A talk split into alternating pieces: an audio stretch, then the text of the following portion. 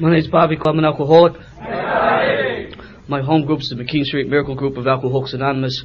We meet at St. Agnes Hospital, Broad McKean Street, South Philadelphia, seven nights a week at seven o'clock. If you're in the neighborhood, please stop by. We'd like to have you. I didn't know who was going to pick me up. I guess Bob missed me a couple years ago. I had a different hairstyle, and I told him. He said, "I remember you had it like a, a flat top." I said, "You know, you're in relationships, you change hairstyles." so, uh, uh, chapter five of the big book tells me what I'm supposed to do. I will tell you what my life was like as an active as an active alcoholic in a general way, what happened to me, and what my life is like today as a sober member of Alcoholics Anonymous. I was born and raised in a very blue collar ethnic neighborhood. Uh, I got seven brothers and sisters. My mother was pregnant for nine years. Like we're all like, I think we go from 37 to 46. My brothers and sisters. It's just incredible. We lived in a small three bedroom row home. Uh, I never felt a part of. I always wanted to be a part of. I never did, and I uh, wouldn't feel a part of until uh, really almost a couple years in Alcoholics Anonymous. Uh, we had no booze at all in my house.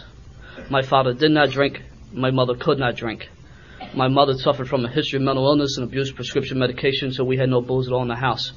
My grandparents lived around the corner from us, and uh, they had a, a bar in their basement, and that's where all the family functions were held. And I loved my grandparents, so they were really cool, you know, and I was somewhat embarrassed because they were immigrants, that, you know, and the kids I hung in the neighborhood used to make fun, like the way they talked. But uh, man, they were great, and that's where all the parties were. And uh, I, since they lived right around the corner, I spent a lot of time there, and I loved the parties, like the christenings, the you know, the graduations and things like that. And the bar was always jumping, and uh, that's where I had my first drink. I didn't get drunk the first time I drank, but I remember uh, I was running around the bar, uh, polishing off the half empties.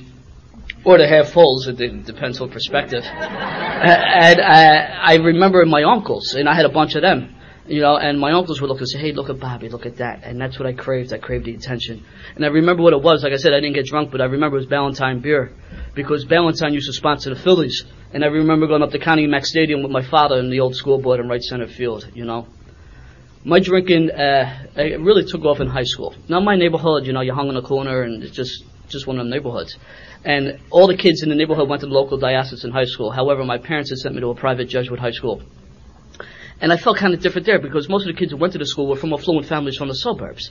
It was just me and a couple other dirtballs in the neighborhood who went there.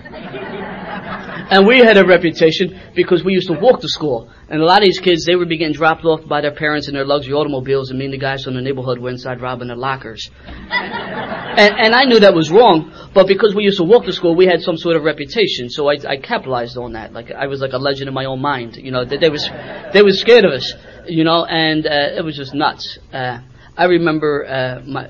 I was at the prep. I had about two or three weeks in September. It's football season. There was a away game. Uh, we rented a bus. There was drinking. There was fighting. There was police activity. Man, it was just great. And I remember we all had uh, we all had to go see the disciplinarian, uh, uh, the disciplinarian the, the Monday, the first day back to school. And he must have about nine of us outside his office. But it was just me and another kid from the neighborhood. We were the only freshmen, and we were, you know, we were the everyone else is like juniors and seniors. And he came right up to us he said, what's with you kids? You, you guys here in a couple of weeks and you're getting this jackpot already? And I just shrugged my shoulders and said, you know, Father, just one of them things. And what it was, it didn't take me long to size up situations, you know. I didn't hang around with that, you know, the smart, well, most of the kids were smart, but they had like a, an AP class and advanced class. I didn't hang around with them kids because they were geeks. I didn't hang around with the athletes because I wasn't one. I, I, I hung around the knuckleheads, the guys about partying. And, and like I said, it didn't take me long to size up situations. I picked the team who I want to be with, you know. Uh, but it was nuts. Uh, my sophomore year, uh, this school is in the middle of North Philadelphia, pretty rough area. It's on the corner of 18th and Thompson. Four blocks away is the subway, Broad Street. These kids used to take the trolley car from 18th Street to Broad Street, four blocks, because they were scared to walk. A lot of them was their first introduction to the inner city.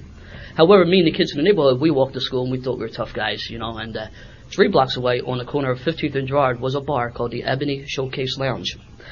Now, the Ebony, uh, by its name was a neighborhood bar. Uh, they had go-go girls, and you know, and I used to go my sophomore year at the prep. I was a regular at the Ebony, and I went there for a couple of different reasons. You know, I, I went to see, you know, I did. I went to see the dancers, you know, I went to have a couple cold ones, but a lot of times, most of the time, it was the the image that I, I needed to portray. You know, I want to show these guys how tough I was. I'm not a tough guy, I never was, and I can now tell you every time I strolled out Girard Avenue or sat in the Ebony, I was terrified. But I couldn't anybody, I couldn't let anybody else know. Because I had a lot of nicknames, and one of those nicknames was Crazy Cool. And I will do things in my gut that I knew was wrong, that it went, to, it went against the values uh, that were instilled in me as a kid. It went against everything, but I did it anyway because the need for me to be accepted by you outweighed anything else, you know? And so it was nuts. When it came time to graduate from the prep, I really had no desire to further my education, and it kind of took my parents off because we didn't have much growing up. They made a lot of sacrifices and me and all my brothers and sisters. We all went to private school. So I knew I couldn't stay home because there'd be hell to catch, you know. And I, you know, I couldn't get a job. I, you know, I'm just a high school graduate, no skills, you know, and um, had no money, and uh, you know, my options were limited. So the only other thing left was uh, the military, and I enlisted. And that really wasn't a bright move because no, back then nobody else was going. In fact, some people were going north, you know. But uh, in fact, in my family, you know, I had an opportunity my junior year. You know, the the paperwork was generated. I had an opportunity to go to uh, a naval academy, and uh, many of my uncles, uh, six of my uncles, were all uh, Annapolis graduates, and I, that was just somewhat expected. But you know? My drinking my senior year, I was getting a lot of jackpots. I didn't do badly in school, but I didn't do great either. I gave the bare minimum effort required to get by. I just skated by, just enough to keep the heat off me, but that was it. And I knew that I was capable of doing a lot of other things, but I just didn't care. And and I knew that you know if I if I went that route uh, to the Naval Academy that that would really get jammed up and the pressure from the family. So I, I knew I couldn't go that route. So I enlisted, and like I said, it really wasn't a bright move, but that's what I did. I, I get sent overseas and I spent 13 months overseas, and that's when my drinking really took off. I never messed around with other substances. Up to this point, I never even took a hit on a joint, you know. And uh, but I knew there was a lot of guys from my neighborhood who were going over and got whacked on certain things. But I had a fear of that stuff, you know. But uh, I was definitely drunk by the time I went in, you know. I was there a couple months, and several good friends of mine got killed, and I didn't know how to handle that. So, uh, but I knew the booze numbed the pain, and that's what I did. I drank enough just to, just so I wouldn't think about certain things, you know. And just, that's just the way I, I dealt with things. Because growing up, we didn't tell anybody nothing. You know, it was all surface stuff if we talked. All the, the like the deep stuff we kept inside. You know, you kept inside you and you kept inside the walls of the house. And once you moved out of the house, whether you got married or went to school, whatever the deal was, you were no longer privy to the secrets of the house. I mean, that's not a shot at my folks. That's just the way it was. You know, we didn't talk about nothing. You stuffed everything. So uh, I, I drank enough to stuff the pain. And just like in the service, just like in school, I, I didn't distinguish myself and I didn't do badly either. I gave the bare minimum effort required to get by. You know, I would do my job and do what I needed to do, and but that was about it. You know, and I was satisfied with that. I was satisfied with mediocrity. You know, my tour was up. I came home. I enrolled in school, St. Joe's uh, Jesuit University. I went there for a bit, and same thing, just going through the motions. When I was in school, I, I wound up taking a couple civil service examinations, and, and again, just skating by. You know. One day, a friend of mine called me up. He said, "Bobby, the Phillies are playing uh, tomorrow afternoon. It's one of those businessman specials, you know, like like a Tozy 12:30 game in the middle. Of, uh, it was in May. It was towards the end of the semester." And I said, "I'll go," because it wasn't like I was setting the classroom on fire either, you know, with my participation. So. So I went, and it there was four, five of us, four guys from the neighborhood. It was an unusually hot day for May. The sun was beating down.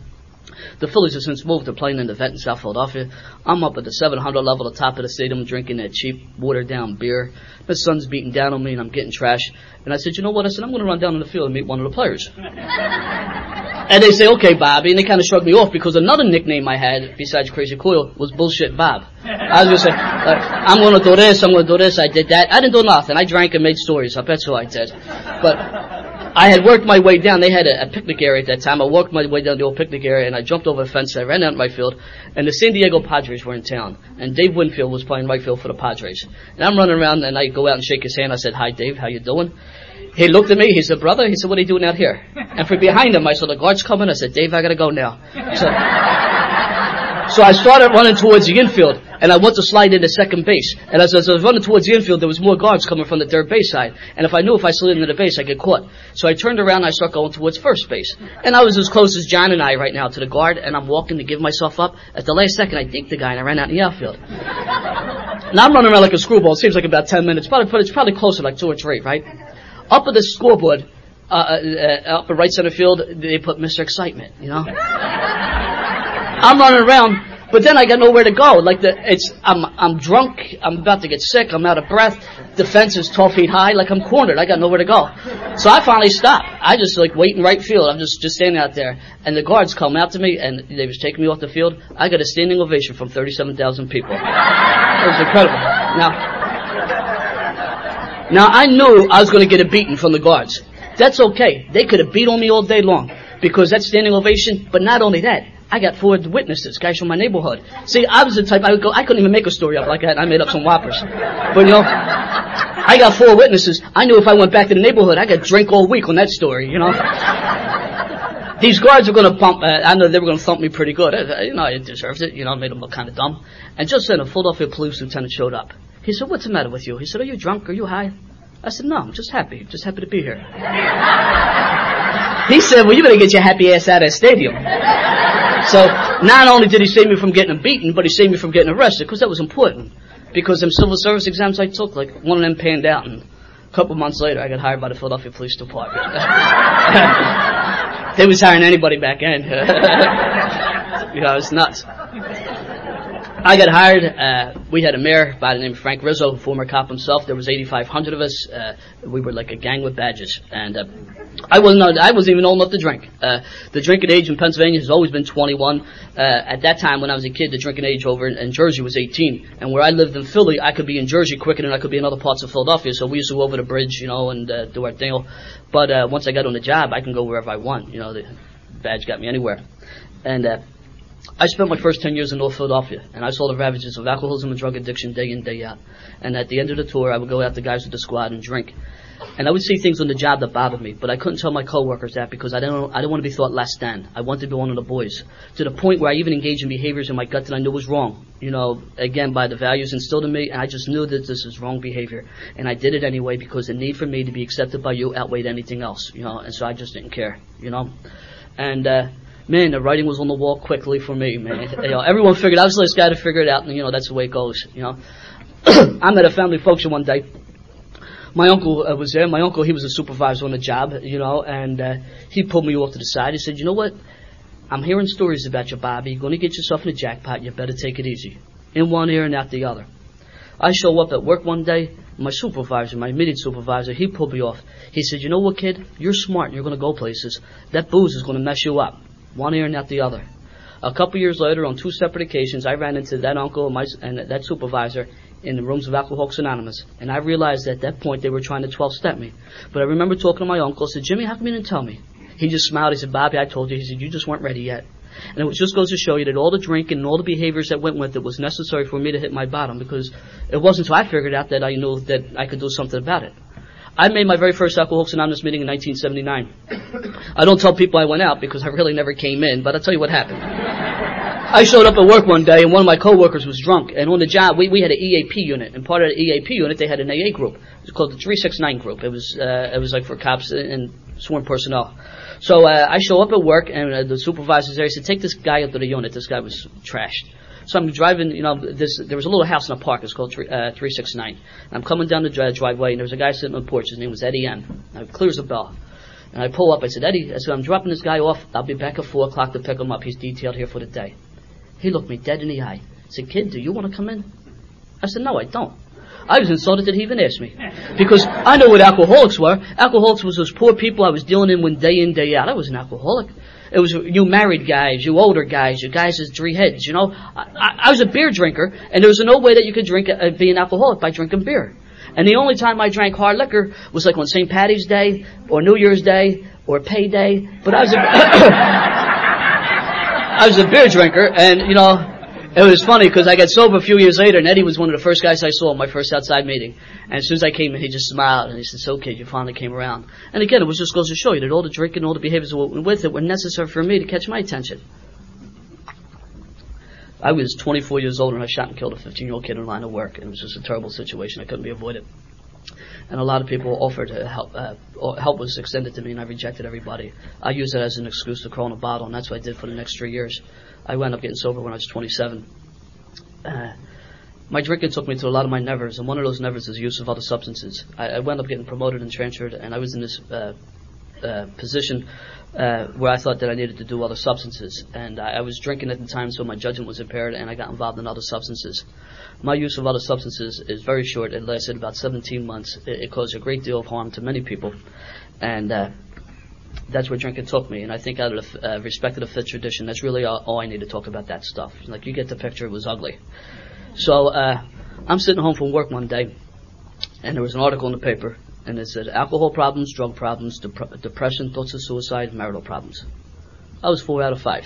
I was single, right? And I'm sure, I'm sure if, if I was married, I'd been batting a thousand. And they talk about the moment of clarity or sanity. As soon as it came, it quickly left. But I cut it out and I stuck it in my wallet and I continued on drinking. It was uh, Memorial Day weekend, 1988. I'm sitting in this bar. Uh, guys from my squad were in there. We're just pounding them away. And one of the guys I was with, he said, uh, Bobby, he said, I'm going to go home. And I don't know why, like, it caught the next day. He had something to do, but he, for, for whatever reason, he needed to leave. And I said, I'll tell you what, I'll give you a ride home, because I didn't think I was as drunk as he was. He thought it was a good idea. So we get in my car, and I'm driving out the street, and, uh, Poplar Street, and, uh, I was always a show-off. Always an arrogant kid. From the kid, uh, from the start, I always was. So I decided I was going to show off this driving skills. I, I thought I was an incredible driver, especially when I drove city vehicles, you know, sidewalks and things like that. I just didn't care. And, uh, about three blocks away, there's a kid on a bike, and he was riding towards us. And I decided, you know, I was going to play chicken with this kid, scare him, chase him up the curb or whatever the case may be. And uh, this guy, uh, I don't know if he's saying anything because I'm drunk, you know. And unfortunately, uh, as we got closer, uh, we at the same at the last moment we turned in the same direction. I ran this kid over. As he lied bleeding on the hood of my car, I got out of my car with my nightstick. I was going to beat this kid with a, my nightstick because I thought he was milking me for an insurance claim. The guy that I was with prevented me from doing this. I took this kid off the hood of my car, threw him off to the side of the street like a piece of trash. I pulled this crumpled bicycle from underneath the, uh, the bottom of my car and threw that off to the side of the street like a piece of trash. I drove back to the bar. I made a remark. I scored 10 points and I continued on drinking. When I came to the next day, I realized I was, I was in serious, serious trouble, but I didn't think anybody would help me because I was such a creep. I used and abused everybody I came in contact with, you know. That story I talk about for running on the field, you know, I tell that story for a couple of different reasons. One, it's true. Secondly, it's the only funny story I got. Because I wasn't a funny dude, you know. Uh, I, I wasn't a lover, I wasn't an athlete, I was none of that stuff. I was a lying, thieving, stinking, falling down, violent drunk. And if I hung around you, you had something I wanted. I used and abused every person I came in contact with. I was an ugly, nasty human being, you know. And uh, I don't know what to do. Because uh, I didn't think anybody would help me because I was such a creep, you know. So I got a bottle of liquor, case of beer, and some other substances, and I checked in the hotel with the intention to consume all this stuff to build up the courage in my life. And three days later, they're knocking on the hotel to kick me out. And uh, I didn't know what to do. And at this point, I couldn't shoot myself because I was suspended from my job. I no longer had access to my weapon. So I walked over to the window and I was going to jump out the window. And I went over and I opened up the window. I was on the fifth floor. I remember I was scared of heights. I made 23 jumps, and here I never overcame my fear of heights. You know, uh, nuts. So I went in the bedroom and I filled the bathtub up with water and I had a blow dryer and I was going to pull the blow dryer into the tub to make it appear an accidental electrocution. But every time I would pull the blow dryer into the tub, it would come unplugged. I got like I got about foot and a half short on cord, so I'm laying in, I'm trying to plug it in, you know. And, and it's like a scene out of that Woody Allen movie where he couldn't even kill himself, you know. So the only other tool that I had left was my car. So I took one last spin through my neighborhood. I started up at the Falls Bridge and I come down the East River Drive, uh, which is a winding road along the Schuylkill River in Philadelphia. And I come down the East River Drive and I decided I was going to end my life in an automobile accident. And it, this is like a Wednesday, it's a weekday, it's like a Tuesday or uh, uh, probably a Wednesday or Thursday, and, and uh, about 10 o'clock in the morning. And that was important because this is a heavily traveled road, especially during rush hour, so there was very little traffic. So I'm coming down the road and uh, I, I wanted to end my life. And I decided I would go into oncoming traffic. But then something hit me emotionally, and I realized I didn't want to hurt anybody else. You know, why go on oncoming traffic and take somebody else out? So I decided I would wrap myself around a tree. And at this point, I just started losing it, man. I cried. Uh, I, you know, I'm emotionally wrecked. I'm cooked. You know, I'm, you know, I'm just flying along. And I'm surprised I didn't get into an accident, but I now know my higher power was looking out after me, but I didn't realize it then. I pulled over at the end of Boathouse, at the, uh, at the end of East River Drive, and that's Boathouse Row, and I sat behind the wheel of my car, and I cried like a baby for about 10 minutes. And I reached into my wallet, and I pulled out that, that article that I clipped out of Daily News several weeks before and the phone number that was there, I went on. It's no longer there, but at the end of Boathouse Row was one of those old glass enclosed phone booths. And I went in and I dialed that phone number up. And the woman who answered the phone, I spoke to this woman like I spoke to no one in my life before. I told her the truth. I figured she didn't know me from a can of paint. I could always hang up. But once we just started talking, man, everything came out. I just couldn't stop. And God bless her, man. She she sat patiently, you know. And I guess when I came up for air, she said, "Listen," she said, "Why don't you drive over to Hahnemann Hospital and somebody will be waiting to talk to you?" I said, "Okay." So I got my car. I took a spin, and it's about only five blocks away. You know, Broad and Vine. I drive over at Hahnemann Hospital, and they're waiting for me, and they admitted me to the 10th floor of locked psychiatric unit. And I spent about three days there. They just get me stabilized a little bit. From there, I was transferred to the VA, the VA hospital out in West Philadelphia, 38th and Woodland. And I spent about six weeks in their flight deck. And from there, I got transferred to the VA hospital out in Coatesville. And I spent a number of weeks in their flight deck before they put me into an alcohol and drug ward. When I pulled over that day and called that phone number up, Alcoholics Anonymous was the furthest thing from my mind. I did not think they had a problem with booze.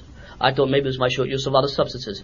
Maybe I got this mental illness. I inherited this from my mother. Maybe I got this stress stuff they're talking about. I got this from my job. I got this from the, the, the service.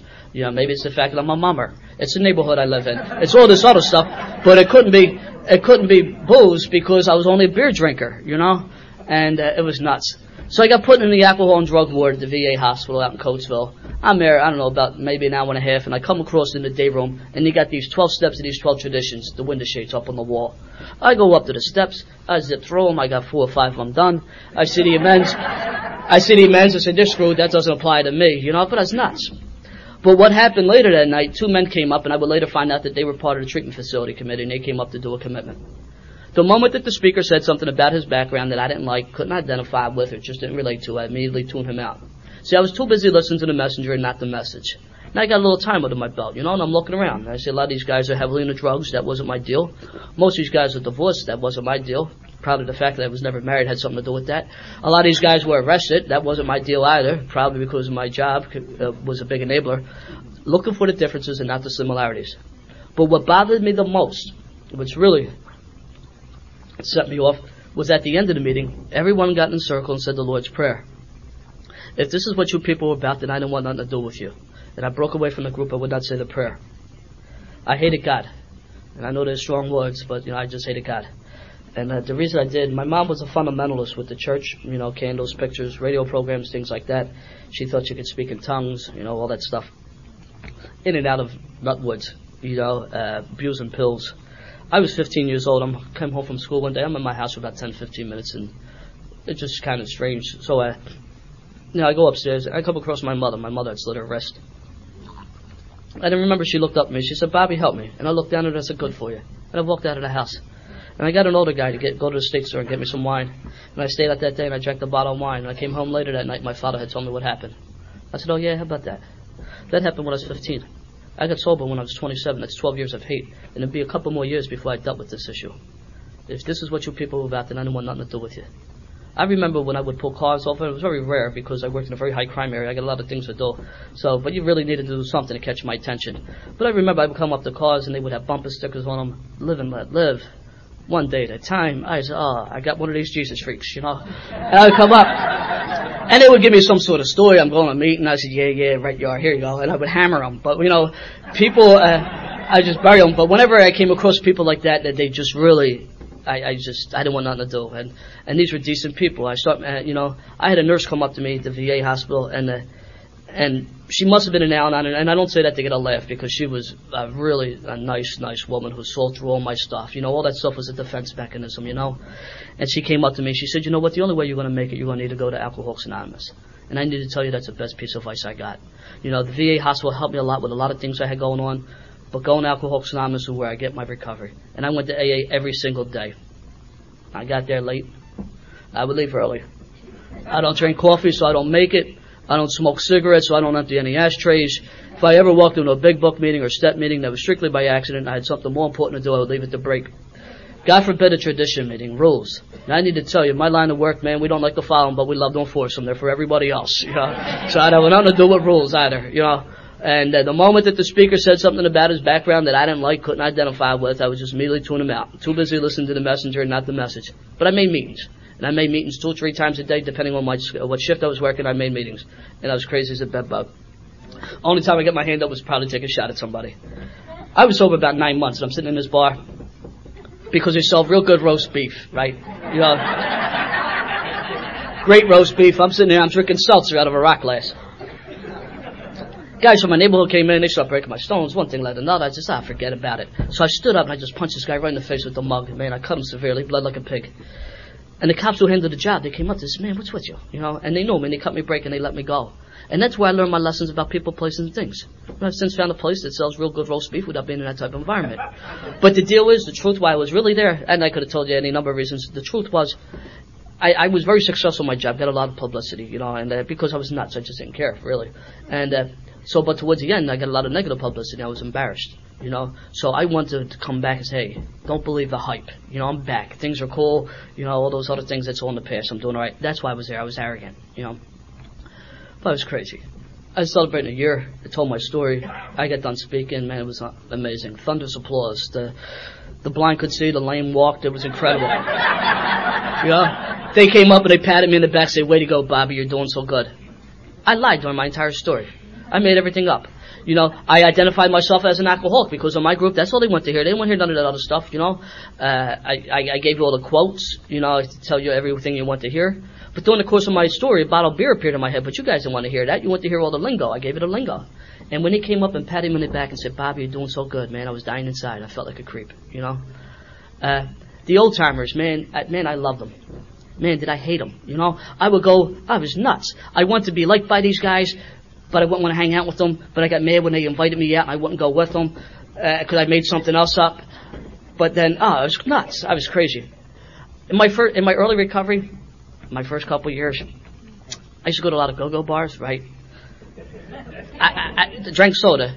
I, I would get my picture taken, and I would come to the meetings and pass the pictures around because I, th- I thought the old guys would like them. They, they would look at the picture and they would look at me and they would just shake their head and say, please, kid, please keep coming back. And I thought they were being facetious. I kept coming back. You know, I was, man, I was nuts. Uh, I, I swear to God, I had no idea who John Barleycorn was. You know, I was wondering why everybody was blowing this guy's anonymity. I said, you know, I said, he must be really a tough SOB. Well, when I found out who he was, I felt so stupid. But here I was, I was so damn bright, it damn near killed me, you know? I remember all the all the men in the group were going on a retreat, and they came up and they kind of tricked me. I was sober just over a year, and you know they come up and they asked them questions, and before you had time to formulate the lie, they said, "Bob, you working this weekend?" And I said, "No." And what I should have said, I should have said why, but no came out first. And I said, "No." They said, "Good, we're going on a retreat this weekend," and uh, you know, and so and we're taking you with us. and you know, they signed me up, and I had the money, but they signed me up anyway. So it's like all my excuses, there were none at all. And so they, in fact, even I, I felt like. Uh, somebody I come, one of my customers during the course of my day. You know, like they had me in the back seat and there was one on each side of me just in case I bowed out. But as we're driving closer to the retreat house, I get a big knot in my stomach because I want to hang out with these guys, but I didn't want to do what these guys did, and I could never tell them about my mom because what would they think of me then? But the need for me to be accepted by these guys outweighed anything else. So here I am doing something in my gut is tearing me up. So I, man, I was just nuts, as crazy as a bedbug. So we get to the retreat, and the closer I get there, the knot's getting bigger. They introduced me to the retreat master. I'm there for about 10, 15 minutes. He just looked at me and smiled. He's my disciplinarian from high school. But not only that, but he was also a longtime member of Alcoholics Anonymous. And he started talking to me. And he said, that's great, man. And uh, wanted to know where I was going to meetings, you know, how long I'm sober. He said, you got a sponsor? I said, no, I don't, I don't have one. See, I'm a pretty bright guy, and he knew it too. But I didn't tell him, but I was, and I was arrogant too. But you know, I, I just, in certain things, I was just, you know, I just did well in certain areas. And so uh, I said, no, I, I didn't have a sponsor because most of my guys in my neighborhood, you know, the sign of success for them was like to get a union card. It didn't matter, carpenter, ironworker, whatever the case may be, you know. So the, I, you know, I, I was just a little bit better than these guys, arrogance, you know. And so uh, he said, I strongly suggest you get a sponsor. So I asked my roommate to be my sponsor, just in case, God forbid, ever again I'd be questioned. People, uh, you got a sponsor? Say, yeah, he goes, right there. And I would go to AA meetings, and he would wave to me. He said, Bobby, I still got that same phone number. I said, yeah, yeah, I'll give you a call. I never called him. Know what I used to do? I said, you won't believe this guy. He got me doing this. He got me doing that. I made it all up. It was nothing. He didn't do any of that stuff. He put the hand of help, the hand of AA out there, and I'm the one who slapped it away. Man, I was nuts. I was sober 23 months. Uh, I beat another man with a baseball bat. I forget what step I was working that day. But man, I was, I was crazy. I would go to meetings and share stuff on the floor and then go to the men's room or go get something to drink and come back and the seat next to me would be empty. People would be sitting on the other side of the room to get away from me. No one asked me to be their sponsor. No one wondered what the hell I had. I didn't carry the message, I carried the disease. Stone cold sober in the rooms of Alcoholics Anonymous, I was dying from untreated alcoholism. I lied, I stole, I cheated. I preyed on a new woman. I did everything wrong you could do at AA. I just didn't pick up a drink. And when I would share these crazy stories on the floor, people patted me in the back and say, that's okay, Bobby, just don't drink. And I took that as well. I could do whatever the hell I wanted, just not drink. And I now know that's not the message of Alcoholics Anonymous, you know. People say, just don't drink and go to a meeting. Again, I'm a pretty bright guy. If I could just not drink, why do I need to go to a meeting? I could just cut that right out, you know. But you know what? I the way I was living, I, I just couldn't live like that anymore, you know. And it was the same feeling I had two years before, but two years before I'm loaded with drugs and alcohol. Here I am stone cold sober in the rooms of Alcoholics Anonymous. And I went to eat my gun. Safe to assume my life was unmanageable. There was a guy from my neighborhood. He was sober for a few years. I seen him in. I saw him in the meetings. He made a lot of meetings, but he also lived in my neighborhood. And I saw it out there. You know, I saw he was for real. His nickname was Troubles. It was a hard-earned nickname. No one ever called him Troubles to his face, though, because he was a rough dude. Uh, so I seen him in a meeting one time. I went up to him afterwards. I said, Bobby, I need some help. I said, would you be my sponsor? He looked me dead in the eyes. I said, Bobby, I've been watching these past couple years. I'm sticking my chest out. I said, yeah, this guy likes me. He said, I need to tell you. He said, you're full of shit.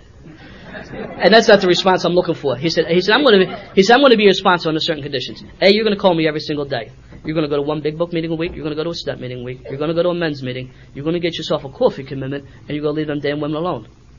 And I'm saying to myself, like, who's he talking to? I'm sober 25 months. I'm selling the grapevines, you know. Uh. So what I did do, I said, okay. And, and, and we talked after the meeting, took me back to his house, and that's the night that I did the first three steps. Like I said, I went to stick a gun in my, I knew I was powerless over alcohol. You know, I really, I knew that. Uh, my life was certainly unmanageable. I went to eat my gun. If that was the problem, the solution had to be a power greater than myself. And regardless of my resentment towards God, I knew something was working. Because I saw people, I hated everybody, but you know what I hated the most? I hated the guys behind me, coming in after me. How dare they get better before me? Because I'm caught up on the seniority list. Now, true story, I'm not proud of it, true story. My home group, we got a corkboard, first name, last initial, date of month, and how many years you celebrate, anniversary of the month. Joey eight, three years, Bobby C, two years. If Joey went out, I took pleasure in that. I said, yeah, he's out, I move up. I, I swear to God, I, I, I was just nuts. I would calculate I'm sober 15 months and this kid got 18, he went out, said he's out, I'm up. That was just nuts.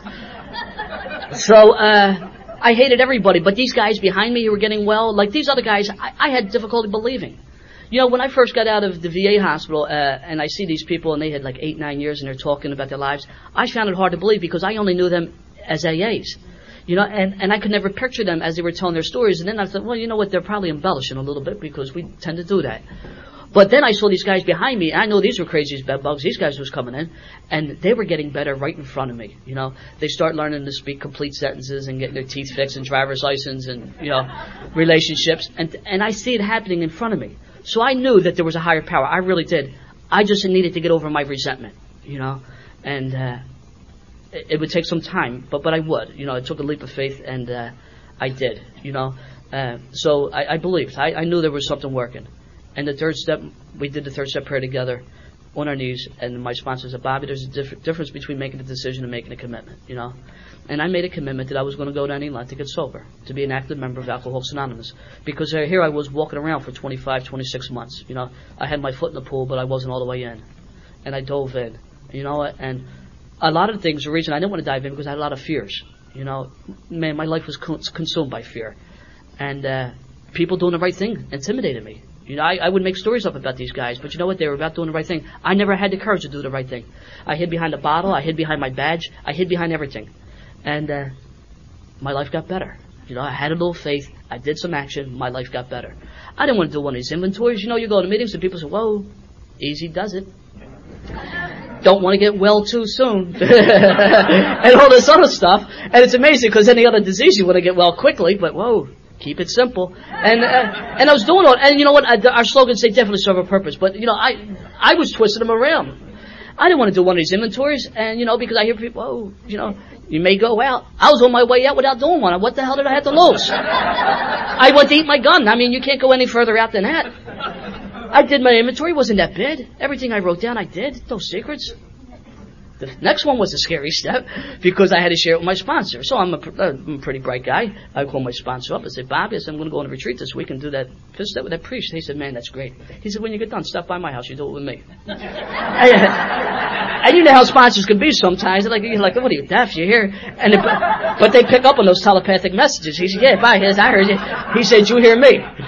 He said, when you get done, you come by my house. And before I could say anything, and he explained himself. And he, man, he was a, he was an incredible man. He helped me tremendously. He said, Bobby, the reason being, if I'm going to help you with your behaviors, your character defects, he said, I think I need to know what they are. And the truth is, the reason I went to go to a priest is it wasn't just because I had like God down as resentment. It was still there. It, like the resentment didn't go away. I was afraid that some of the things in my uh, inventory I was embarrassed about. and I thought my sponsor would ridicule me. He would pass judgment on me, or even worse, he would take things that I told him and break the confidence and tell other people. That's the sole reason I wanted to go to that priest. There was no other reason at all. There was no spiritual enrichment, anything at all. I never did that fifth step with a priest. I did it with my sponsor, and those fears I had were unfounded. He didn't do any of those things. He didn't pass judgment. He didn't ridicule me. And to the best of my knowledge, he never told anybody else. In fact, you know what he did? He shared some of his stuff with me, which took away the terminal uniqueness that I thought that I was the only guy to do certain things. And I'll be forever grateful for him for doing that, you know. Six and seven, character defects. I didn't know what these were. I knew when I drank I was a character. But the truth was, when I did my inventory, I found out that I had no character whatsoever. You couldn't rely on me. I wasn't dependable. I was a liar, thief, and a cheat. I cared about me. You know, I wasn't a friend. I wasn't a brother. I wasn't a son. I was none of that stuff. You know, I found out a lot about that stuff the sixth step, you know, I was, you know, I was, you know, I was willing. And if I didn't have the willingness, I could pray. And the seventh step, well, that's what it was. It was a prayer. And my sponsor said, Bobby, it's much more than prayer. You need to put legs in those prayers. I mean, I could pray all day long. God, help me be patient. Help me be patient. And then during the course of my day, I come across somebody, and I choose. We all know is nothing but anger dressed up. Also referred to as language of the Irish, you know. But uh, but if I lash out in sarcasm, you know, that prayer for honesty goes out the window. Or I could pray, God, help me be patient, help me be patient. At the end of this meeting, I see someone's wallet and I do one of these things with my foot. You know, that prayer goes out the window. He says, you need to put legs on those prayers, Bobby. God will do for you what you can't do for yourself. The eighth step, because I didn't burn my fourth step doing my fifth step, eh, my eighth step was halfway done. And I needed to put more names down. I was one of these guys, you know, I didn't harm anybody but myself. Right there would have been a tip off. I never did my inventory because I harmed everybody I came in contact with. Especially my loved ones. The closer you were to me, unfortunately, the more hurt you were, you know. Nine step direct amends. No phone calls, no letters because I didn't rob you or beat you with a bat through the mail or over the phone. and when I want to take those, when I want to take those measures, you know, the truth is, you know, for me, I can make up a, oh, he lives out of town, he does this and that. The truth is, I'm probably afraid, you know. My sponsor said direct amends. Now sometimes those things are appropriate when, you know, but he said, except when to do so would injure them or others. He said, you ain't other, Bobby. You need to face these people, you know. And I'd like to share two experiences on the ninth step. I'm at a uh, meeting in uh, North Philadelphia. I live in South Philadelphia. I'm in a meeting in North Philadelphia, and there is uh, I'm sitting at the table about to speak, and a guy comes down the steps. This is probably about nine, ten years ago. I have not seen this guy since 1977. This man who walked down the steps. He was not on my A-step list, not for any reason. The only reason was I just plain forgot. You know, out of sight, out of mind. You know, he walked down the steps. I recognized him immediately. Tell you what I used to do. I used to uh, publicly humiliate this guy to make myself look like a tough guy. I'm not a tough guy. I never was, but I was, uh, you know, it was amazing because I, I used to like when guys got bullied, I used to pick up for them. I used to get beat up all the time because I would pick up for these guys and. You know, so, but this particular guy, for some reason, I had words with him in the bar. He never did nothing from that point on. I used to publicly humiliate him. Verbal abuse. One day I slapped, slapped him, and then one day I, I spit on him. I mean, what worse thing can you do to a human being? You talk about like the utter uh, degradation. I spat on this guy, you know, and uh, so I recognized him, but he didn't recognize me. So I get introduced to speak. I stand up, I look this guy dead in the eye. I said, "My name is Bobby Coyle, and I'm an alcoholic." Now I need to tell you why I use my full name. These traditions, I love the traditions, you know. The traditions are to the group, but the steps are to the individuals. But it's top secret stuff. Like you need your security clearance to talk about this stuff. and a lot of these traditions are misunderstood, especially this 11th tradition, you know. The 11th tradition is real clear. You will never see me on television. You won't hear my full name, which is Robert Ignatius Benedict Coyle III, on the radio. or you won't see my picture and full name in the newspaper identifying myself as an alcoholic, as a member of Alcoholics Anonymous. That's the 11th tradition, personal anonymity at the level of press, radio, and film. This is not a secret society. All of a sudden, we get sober, we become like the mafia, right? We get all these nicknames. There's Red Sweater Jerry and Bucktooth Mary and Frank the Fox and Pepsi George and all this other stuff. It's crazy. Everybody in my neighborhood knew I was a drunk. It was those little telltale signs. They come out and they catch me, I'd be urinating on their car, you know? My girlfriend threw the clothes out the window. I'm slumped behind the wheel of my car. Everyone knows I'm a stark raving lunatic. But all of a sudden I get sober. God forbid my reputation be tarnished. You know I'm a member of Alcoholics Anonymous. It's crazy. Dr. Bob said when one drunk is anonymous from another drunk, that is a violation of the 11th tradition. He went on to say that anonymity is spiritually inspired and secrecy is fear and inspired. You know, so that's the deal. Now I'm very involved in service back home, and I always use my full name because you're not going to find Bobby C in a phone book. You know, I mean, God forbid you feel like drinking. Three o'clock in the morning. When are you going to call information? Yeah, I'd like to have Red Sweater Jerry's uh, phone number. Or you go to the hospital and go visit one of these old timers, you know, who are great people these days, and you go up, yeah, I'm, I'm here to see, you know, Bucktooth Mary or Frank the Fox. Like, you're, you're out of luck. You know, that's the 11th tradition. However, I have no right whatsoever to break anybody else's anonymity, you know, and I, I don't do that. I just choose to use my full name, you know, and that, that's that's my deal. So I looked this guy dead in the eye and said, "My name is Bobby Coyle. I'm an alcoholic." And as soon as I said my name, he recognized. He started and you know, we sober up, we clean up, you know. And I, when I got done speaking, I used to tell the group what I used to do to this guy, you know. And uh, when I got done, uh, his name was Bob also, and uh, I always say this: his name wasn't, his last name wasn't also, his name also was Bob. I'm not breaking his anonymity. But his name was Bob. And uh, what I told the group was that I used to tell what I used to do to this guy. You know what? And he came up and he hugged me and he forgave me. And I told him because my sponsor told me, Bobby, he said, making amends is much more than saying I'm sorry. I'm sorry for me with two words that didn't mean squat. He said it's about righting a wrong. And you know, for me, when if I owe you financial amends, it's real easy. I go in my pocket, I pay you back, or go on terms with you. But what about that emotional damage or psychological damage we cause people? How do I write that? You know, he said you become a brother again, you become an employee, you do those decent things. And I told this guy, I said, Bob, I, as long as I stay sober, I hope I, I not to treat you or any other human being the way I treated you. And I'm really sorry. He hugged me, he forgave me. Man, it was an incredible experience. So now we start talking, right? And I said, Bob, I said, you know, I haven't seen you in years. What you been up to? He said, Bobby, I, said, I need to tell you, so I'm three years sober in Alcoholics Anonymous. Now the arrogance comes through, right? Because I'm very active in my area, and I figured if you're at AA in my area, I must know you. I mean, it's the fourth largest city in the country, but I figured you got to know me, right? I don't know him. I, I, I live in South Philadelphia. The meeting's in North Philadelphia. He lives in Roxborough, which is like Northwest Philadelphia. I said, well, what brings you here? Because I've never been here before, and he was never there before that particular meeting. He said, Bobby, I was flipping through the meeting list, and he said, I just want to go to a different meeting tonight for some meeting. For some reason, this meeting jumped out at me. Now I need to tell you, we have 1,600 meetings a week. We have a pretty thick meeting directory. This guy said that that meeting jumped out at him that night. I am a firm believer that my God put that guy in my path that night, and I had two options. I could do what I did, made amends, or I could do what I used to do many times. When you came up and called me on something, I said, "Whoa, boss, you got me confused. You talking about my brother Brian?" Because when you get when you get nine people in a short period of time, we all look alike. There's a strong resemblance. I don't know, I don't know which one. I know you're a Coyle. I don't know which one you are. You got my brother. You're not me. So, but what I did, I made amends to this guy and he forgave me, and it was an incredible experience. Flip side of that, I was at the my uh, home group for a while. Was the Stepping Stones group in Philadelphia. I was at a business meeting one day. I made a motion. It was definitely for the betterment of AA since I made it, and I knew it was. you know, and uh, you know there there was discussion. And leading the discussion opposing my motion was my friend Freddie. Now, I, I, was amazed by this.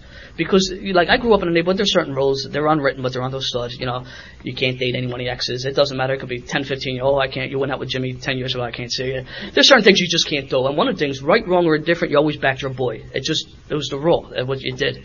And here's Freddie, like, leading the opposition. I can't believe it. And my motion, it doesn't even get seconded. I said, how dare he? I mean, I was hot. And I would go to meetings. I would see like four guys be in the room. I say hi, to three of them. I would completely ignore Freddie you know. And uh, uh, uh, some time passed, and one of my coworkers, I'm at work one day, a coworker called me up. He said, Bobby, he said, Freddie Wheels is outside. He wanted to take care of some sort of business. I peeked out the window. I seen him down there in his car. I said, you know what? I said, tell him to take his fat ass down to City Hall to do that. We can't do that here. So a few weeks after that, that same coworker called me up. He was also sober. He said, Bobby, he said, Freddie Wheels died last night. And he said, the reason I'm calling you is because he always spoke so highly of you. Now here he was a friend of mine, a very good friend of mine.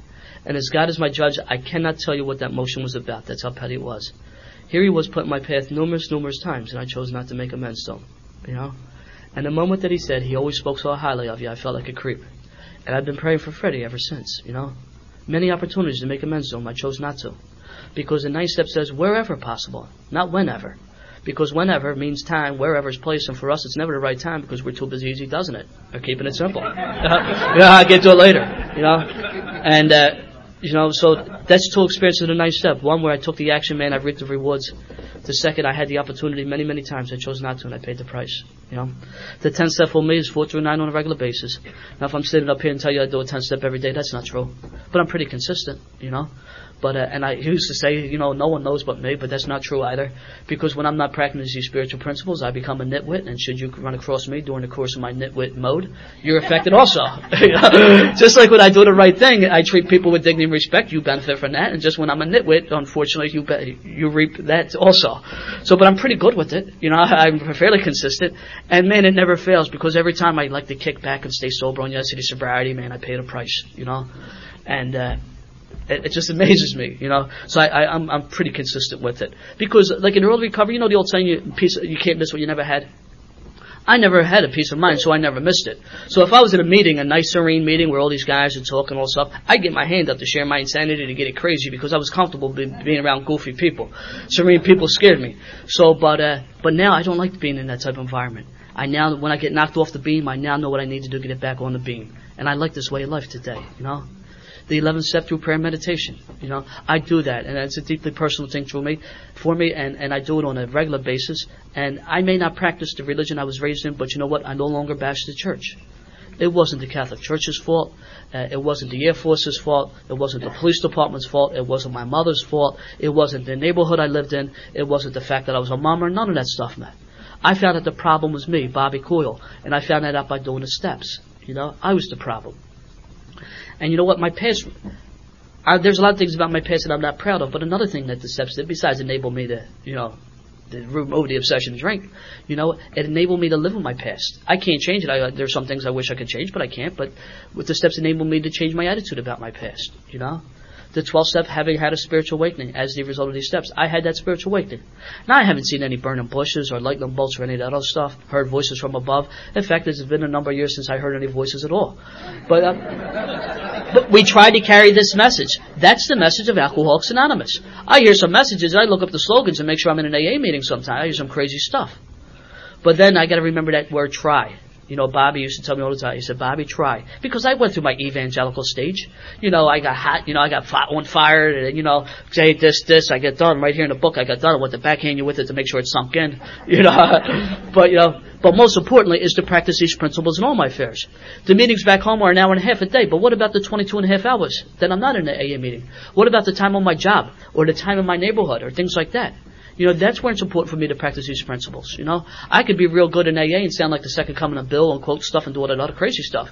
But what am I doing in the neighborhood? You know, am I am I a member of my community? Am I a decent? Am I giving an honest day's work at, uh, at work? You know, am I treating people with dignity and respect? And for the most part, I do that. You know, my father called me a few years ago uh, at my uh, a good man. My father was a decent man. You know what? I was embarrassed about my father growing up.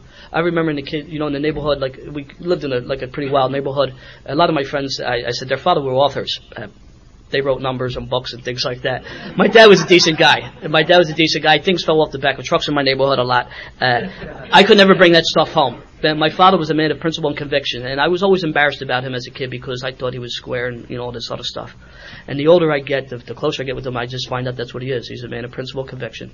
You know, he didn't run on my mom. He stood by her. Uh, he, he treated us. He sacrificed and sent us to school he's just an amazing guy. And I said, you know what, man, if I grow up to be half the guy my dad is, then I'd be a pretty lucky dude, you know. But my father called me a few years ago. He said, Bobby, he said, Joe, Joe lives right across the street. He said, Joe wants your phone number. He said, can I give it to you? I said, sure, Dad. I said, if anyone ever calls, you know, because if you look at the phone book, he's Robert Ignatius Coyle Jr.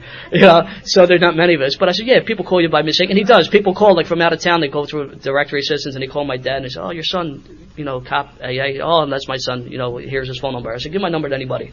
So he gives the number to Joe. Joe called me up. Now I need to tell you, Joe owned the toilet bar on the corner, and in my neighborhood there was a tap room on every corner, you know. But this this joint was definitely the toilet. In fact, if you came in and said, "Where's the toilet?" I said, "You're standing in it." yeah. Joe, towards the end of my drinking, did not allow me near the toilet. But he said, "Bobby, you can't come in here. I know what you do for a living. I know your family for years. I don't care if you come in my bar." And he used some colorful language. What he would do. I said, "All right, Joe. I just found another place to drink." Because that's the type of guy I was. And towards the end of my drinking, people wouldn't even hang out with me. I swear to God, I couldn't even, I visualized this, I couldn't even shave towards the end of my drinking. I would get a couple strokes with the razor, and I visualized this, that an evil spirit was going to take a razor and make me cut my throat.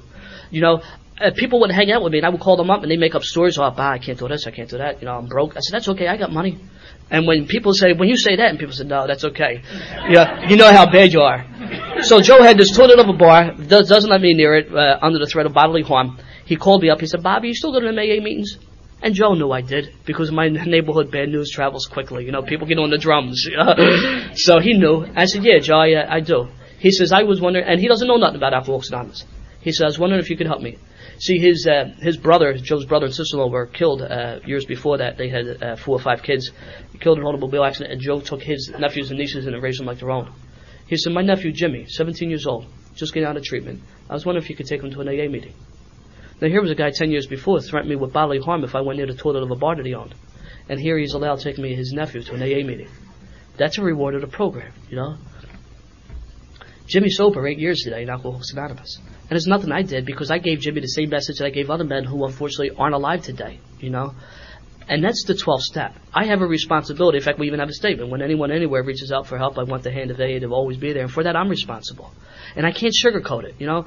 And, you know, and, and you hear a lot of mixed, mixed messages. And I can't compromise the message of Alcoholics Anonymous in order for you to like me. See, I did that when I drank. I compromised everything, whatever values and convictions I had, you know.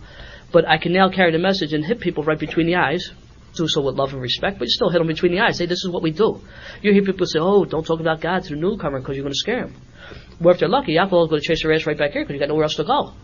Because if I don't mention the higher power and anything else, I'm claiming credit for something that, that, that I can't. Because left to my own devices, I'm a liar, thief, and a cheat. That's what type of that I am. A higher power helped me tremendously by following these principles. Men help me, you know. So uh, Jimmy's sober today, man. It's fantastic. You know, I got involved in service. I learned about the traditions, and I love the steps, like I said earlier. But I love the traditions. The traditions are the groups, what the steps are the individuals and you hear sometimes steps or how it works, and the traditions or why it works. And I got involved in service, and I said because in, in Philadelphia, you know, we say it's a city of neighborhoods. Uh, the reason being because it's a very segregated city, and I'm not even talking racially, even among the ethnics. Like you couldn't leave your neighborhood. We, uh, we, uh, in, our, in Philly, we used to say, "What parish are you from?" It's a high Catholic population. And once you told us what parish you're from, I, I, I could peg your ethnic background, your socioeconomic status. I mean, that's just the way it was. And you didn't go out of your neighborhood because you know it was just a very territorial, very parochial city. So, but now in the AA, I start going to other parts of Philadelphia. I would go to West Philadelphia. I would go up to North Philly. I would go to Center City. And uh, the very first time I went to an AA meeting outside my neighborhood, I said, whoa, they're doing it wrong. and I found out they're not doing it wrong, they're just doing it differently. And then I got involved in service, I started going to other places, and then these conventions I go. I tell you, I go to, it seemed my experience, most places I go to open up the meeting with the Serenity Prayer, man, that confuses the hell out of me, because back home we end with the Serenity Prayer. You know, and I go to a lot of places, they mention their sobriety date, and back home we never do it. In fact, the only time we ever mention is uh, for the anniversary. But just in case you're curious, uh, my anniversary date is June 2nd of 1988. Uh, which also happened to be, believe it or not, uh, it took me a little time to figure out, it also happened to be my mother's birthday. It's incredible because I went on that load on Memorial Day weekend, and when I came to, uh, did the math I figured it out, and I, I was like sober four months when I figured it out. I wound up getting sober on my mom's birthday. You know, I love Alcoholics Anonymous. You know, it, is, it's, I really believe that it's, it's, it's turned my life around completely, you know. I'm a man of dignity and honor today, you know, and I got that from the old guys in AA. You know, uh, I, I referred to the mummer a couple times. I need to tell you uh, that there's John. He's, he's from Philadelphia. We served on the steering committee in Philadelphia. Uh, for most of the other people, Mummers is uh, it's a New Year's Day parade we do in Philadelphia, and it's the largest continuous parade in the country. Now I know Mardi Gras goes over three days, but uh, from Philadelphia, it's start to finish, the parade is about 13 hours, and and it's many hundred years old, but uh, it was getting way out of hand. So in 1901, the city decided to organize the mayhem. You know, so so this we're coming up on I guess on 102nd, 103rd organized parade, but it's a couple hundred years old. Mummers is taken from Mummus, who was a Greek god of ridicule. Uh, we're not politically correct. We spoof everybody. Everything's fair game. Uh, what it is, it's a bunch of men in sequins, feathers, and makeup, and we dance in the street, and it's just a blast. Uh, we make the we make the Mardi Gras look like a Mormon convention. It's just incredible. Now I'm a lifelong mummer. And I remember I was at a midnight meeting at the Stepping Stones. It was, uh, it was almost uh, 13 years ago, and I'm telling my story, and a kid came up to me afterwards. He said, listen, would you be interested in watching the parade? I said, man, you're out of your mind. People, placing things. I got no business being there. He said, you don't understand. He said, we got a group of sober mummers. Now that's an oxymoron. But, uh, we got sober mummers. The name of our brigade is called the 12 Steppers. And, uh, the last 12 years, I was able to do something that was a part of my family. Like I said, I'm a third generation a mummer last year I got to march in my 34th Mummers Parade, you know, and I had the privilege of being the captain of the brigade, which is a big high honor. In 1999, our brigade came in first place. We never came close. You know, I, I would get leave my house on New Year's Day, return home January 4th or 5th, because in your suit you could drink all day long. Hey, mama, come over here, have a drink. You know, but uh, it's just a blast. And the reason I put that out there is because one of my favorite sayings in the big book is we absolutely insist on enjoying life. If the newcomer could see no joy in our existence, they won't want nothing to do with us. Now, obviously, I just paraphrased that last sentence. Bill's a hell of a lot more eloquent than I am, but you get the deal. So if you're new and you think, oh, my life is over, I gotta wear the hair shirt, man, you're greatly mistaken. Whatever you did drunk, you could do stone cold sober. You could be better at it. You have more fun, and most of all, you can remember it. It's a bliss. You know, I was in Mexico about 12 years ago, and I thought I could speak Spanish. You know, my because I worked in the barrio, and my Spanish consisted of like, dame pistola, give me your gun. so, so I'm speaking Spanish, I thought, and I could tell by the looks in these people's faces, they look at me, and I said, whoa. So I switched over to English, and they still couldn't understand because I was the only English speaking person in the room. And uh, you know what? When I got done, they came up after the meeting and they hugged me, and I could tell who the old timer was by the surrender in their face. And I could tell who the new guy was by the pain in their face. And you know what? They may not have understood, but they understood. Language of the heart. It's an incredible experience, you know. I always said I wanted to be a part of, you know, and I never felt a part of. I now feel a part of here in Alcoholics Anonymous. You know, I no longer need to lie, compromise my values or anything else. And I lied about everything. I remember I even used to lie about my ethnic background. I remember I was in a bar one time, the bartender was Ukrainian. I said, you know what, I'm part Ukrainian. And I would go to the bar, he would say, here comes Bobby the Yuki. And, uh, and I knew a couple words in Ukrainian and uh, it was, oh, was amazing. I, I lied about everything because I had no sense of self. I got that in Alcoholics Anonymous. And I could be myself and you guys love me warts and all, you know. Some of you a little bit more and some of you a little less than others, but that's okay. You know, 1993, I got diagnosed with cancer. In fact, it was this time. It was November 93. Really, really fluke way I found out. I, I was training. I went to run the, the Boston Marathon and wound up getting sick. So I went to get a second opinion. And I remember when it got confirmed, I come home and that it was lung cancer. I never smoked in my life. Pot for a very short period of time, but I never, you know, never cigarette in my life. And uh, I didn't handle this well. And uh, you know, because I'm sober for a while, I'm doing the right thing. I'm on the pity pot. I remember talking to my sponsor, and uh, my sponsor Bobby, by the way, uh, passed away. He, he helped me tremendously, and I didn't have a sponsor for a while, and I felt like a hypocrite because I was telling my my guys sponsorship, this and that, and I felt like a hypocrite. And uh, it was five years ago. I got another sponsor who was here this weekend, so I get to hang out with him. That's pretty cool. But Bobby helped me tremendously, and I remember calling him up, and uh, I'm on the pity pot. He saw right through it, and he said, "Bobby, what are you going to do?" Now I need to tell you, the very first thought that popped in my head is, so Bobby could smoke reefer because people with chemotherapy smoke pot. and I didn't smoke any pot because since I've been to thousands of meetings since I've been sober, I've seen some men and women go through some terrible things of their own and they got through it without picking up a drink. See, you know, I get uncomfortable when people say, hey, he doesn't promise you anything. Hey, he promises you many things. They're the intangibles you can't put the price on. You know, the, you know, we know the promises, you know, uh, you know, real friendship, peace of mind, and truly know how the situations used to baffle and things like that. But there's a lot of promises if we do the work. It's just like the real world. You don't become employee of the month or get those yearly bonuses unless you go above and beyond. You go to school, you don't make the dean's list unless you go above and beyond. Same thing, you play sports, you don't get selected for the All-Star team unless you go above and beyond. Same thing in Alcoholics Anonymous, you don't get the rewards just for showing up. You got to do the work above and beyond. And that's why it says sometimes quickly, sometimes slowly. For me, they were slowly because I didn't get involved in the program quickly. You know, I took my time. But then that later sentence, they will always materialize if we work for them. So it's a program of action. So uh, I, I, went through. I started going through chemo and the radiation, and, and I went. And rec- uh, I was sick. I was involved in the area. I had to step down from my position, and uh, ego because I was young. I thought I'd be like the youngest guy in this position, but I had to step down because I just couldn't fulfill it. And then uh, I eventually had surgery. I had a, a, part of my lung removed, and I was laid off for a while. And I was always a meeting maker, always. And uh, people start coming to my house. I'm talking people I just even knew casually, you know, from area assemblies or things like that. And people would come to my house to carry the message of Alcoholics Anonymous. Now you're looking at a liar, thief, and a cheat. I took from everyone. The only thing I gave was heartache and misery. And people came to my house to carry the message. Man, incredible experience. And I'll be forever grateful for Alcoholics Anonymous. I know my doctors did a pretty good job, but it was the person, AA. And uh, so I was doing pretty good, and not that long ago, I was like six weeks shy of like being five years, you know, uh, free. And it came back not that long ago, and like yesterday, I just finished like my third week of chemotherapy, and uh, even though I may have an excuse to go out and get loaded, I ain't got a reason to go out and get loaded. I got a pretty good life today, you know. And everything I got today, man, I owe to Alcoholics Anonymous. I love Alcoholics Anonymous. I got a friend back home.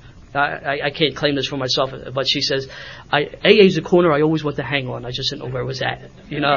So, uh, It's just wonderful. It really is. It's a wonderful way of life. If you know, please get a home group, get a sponsor, get involved in service. It's the whole ball of wax. You know, you got to do everything, and it's just an incredible way of life. And please keep coming back. I'd like to thank the committee for the privilege of participating in AA meeting. That's all I.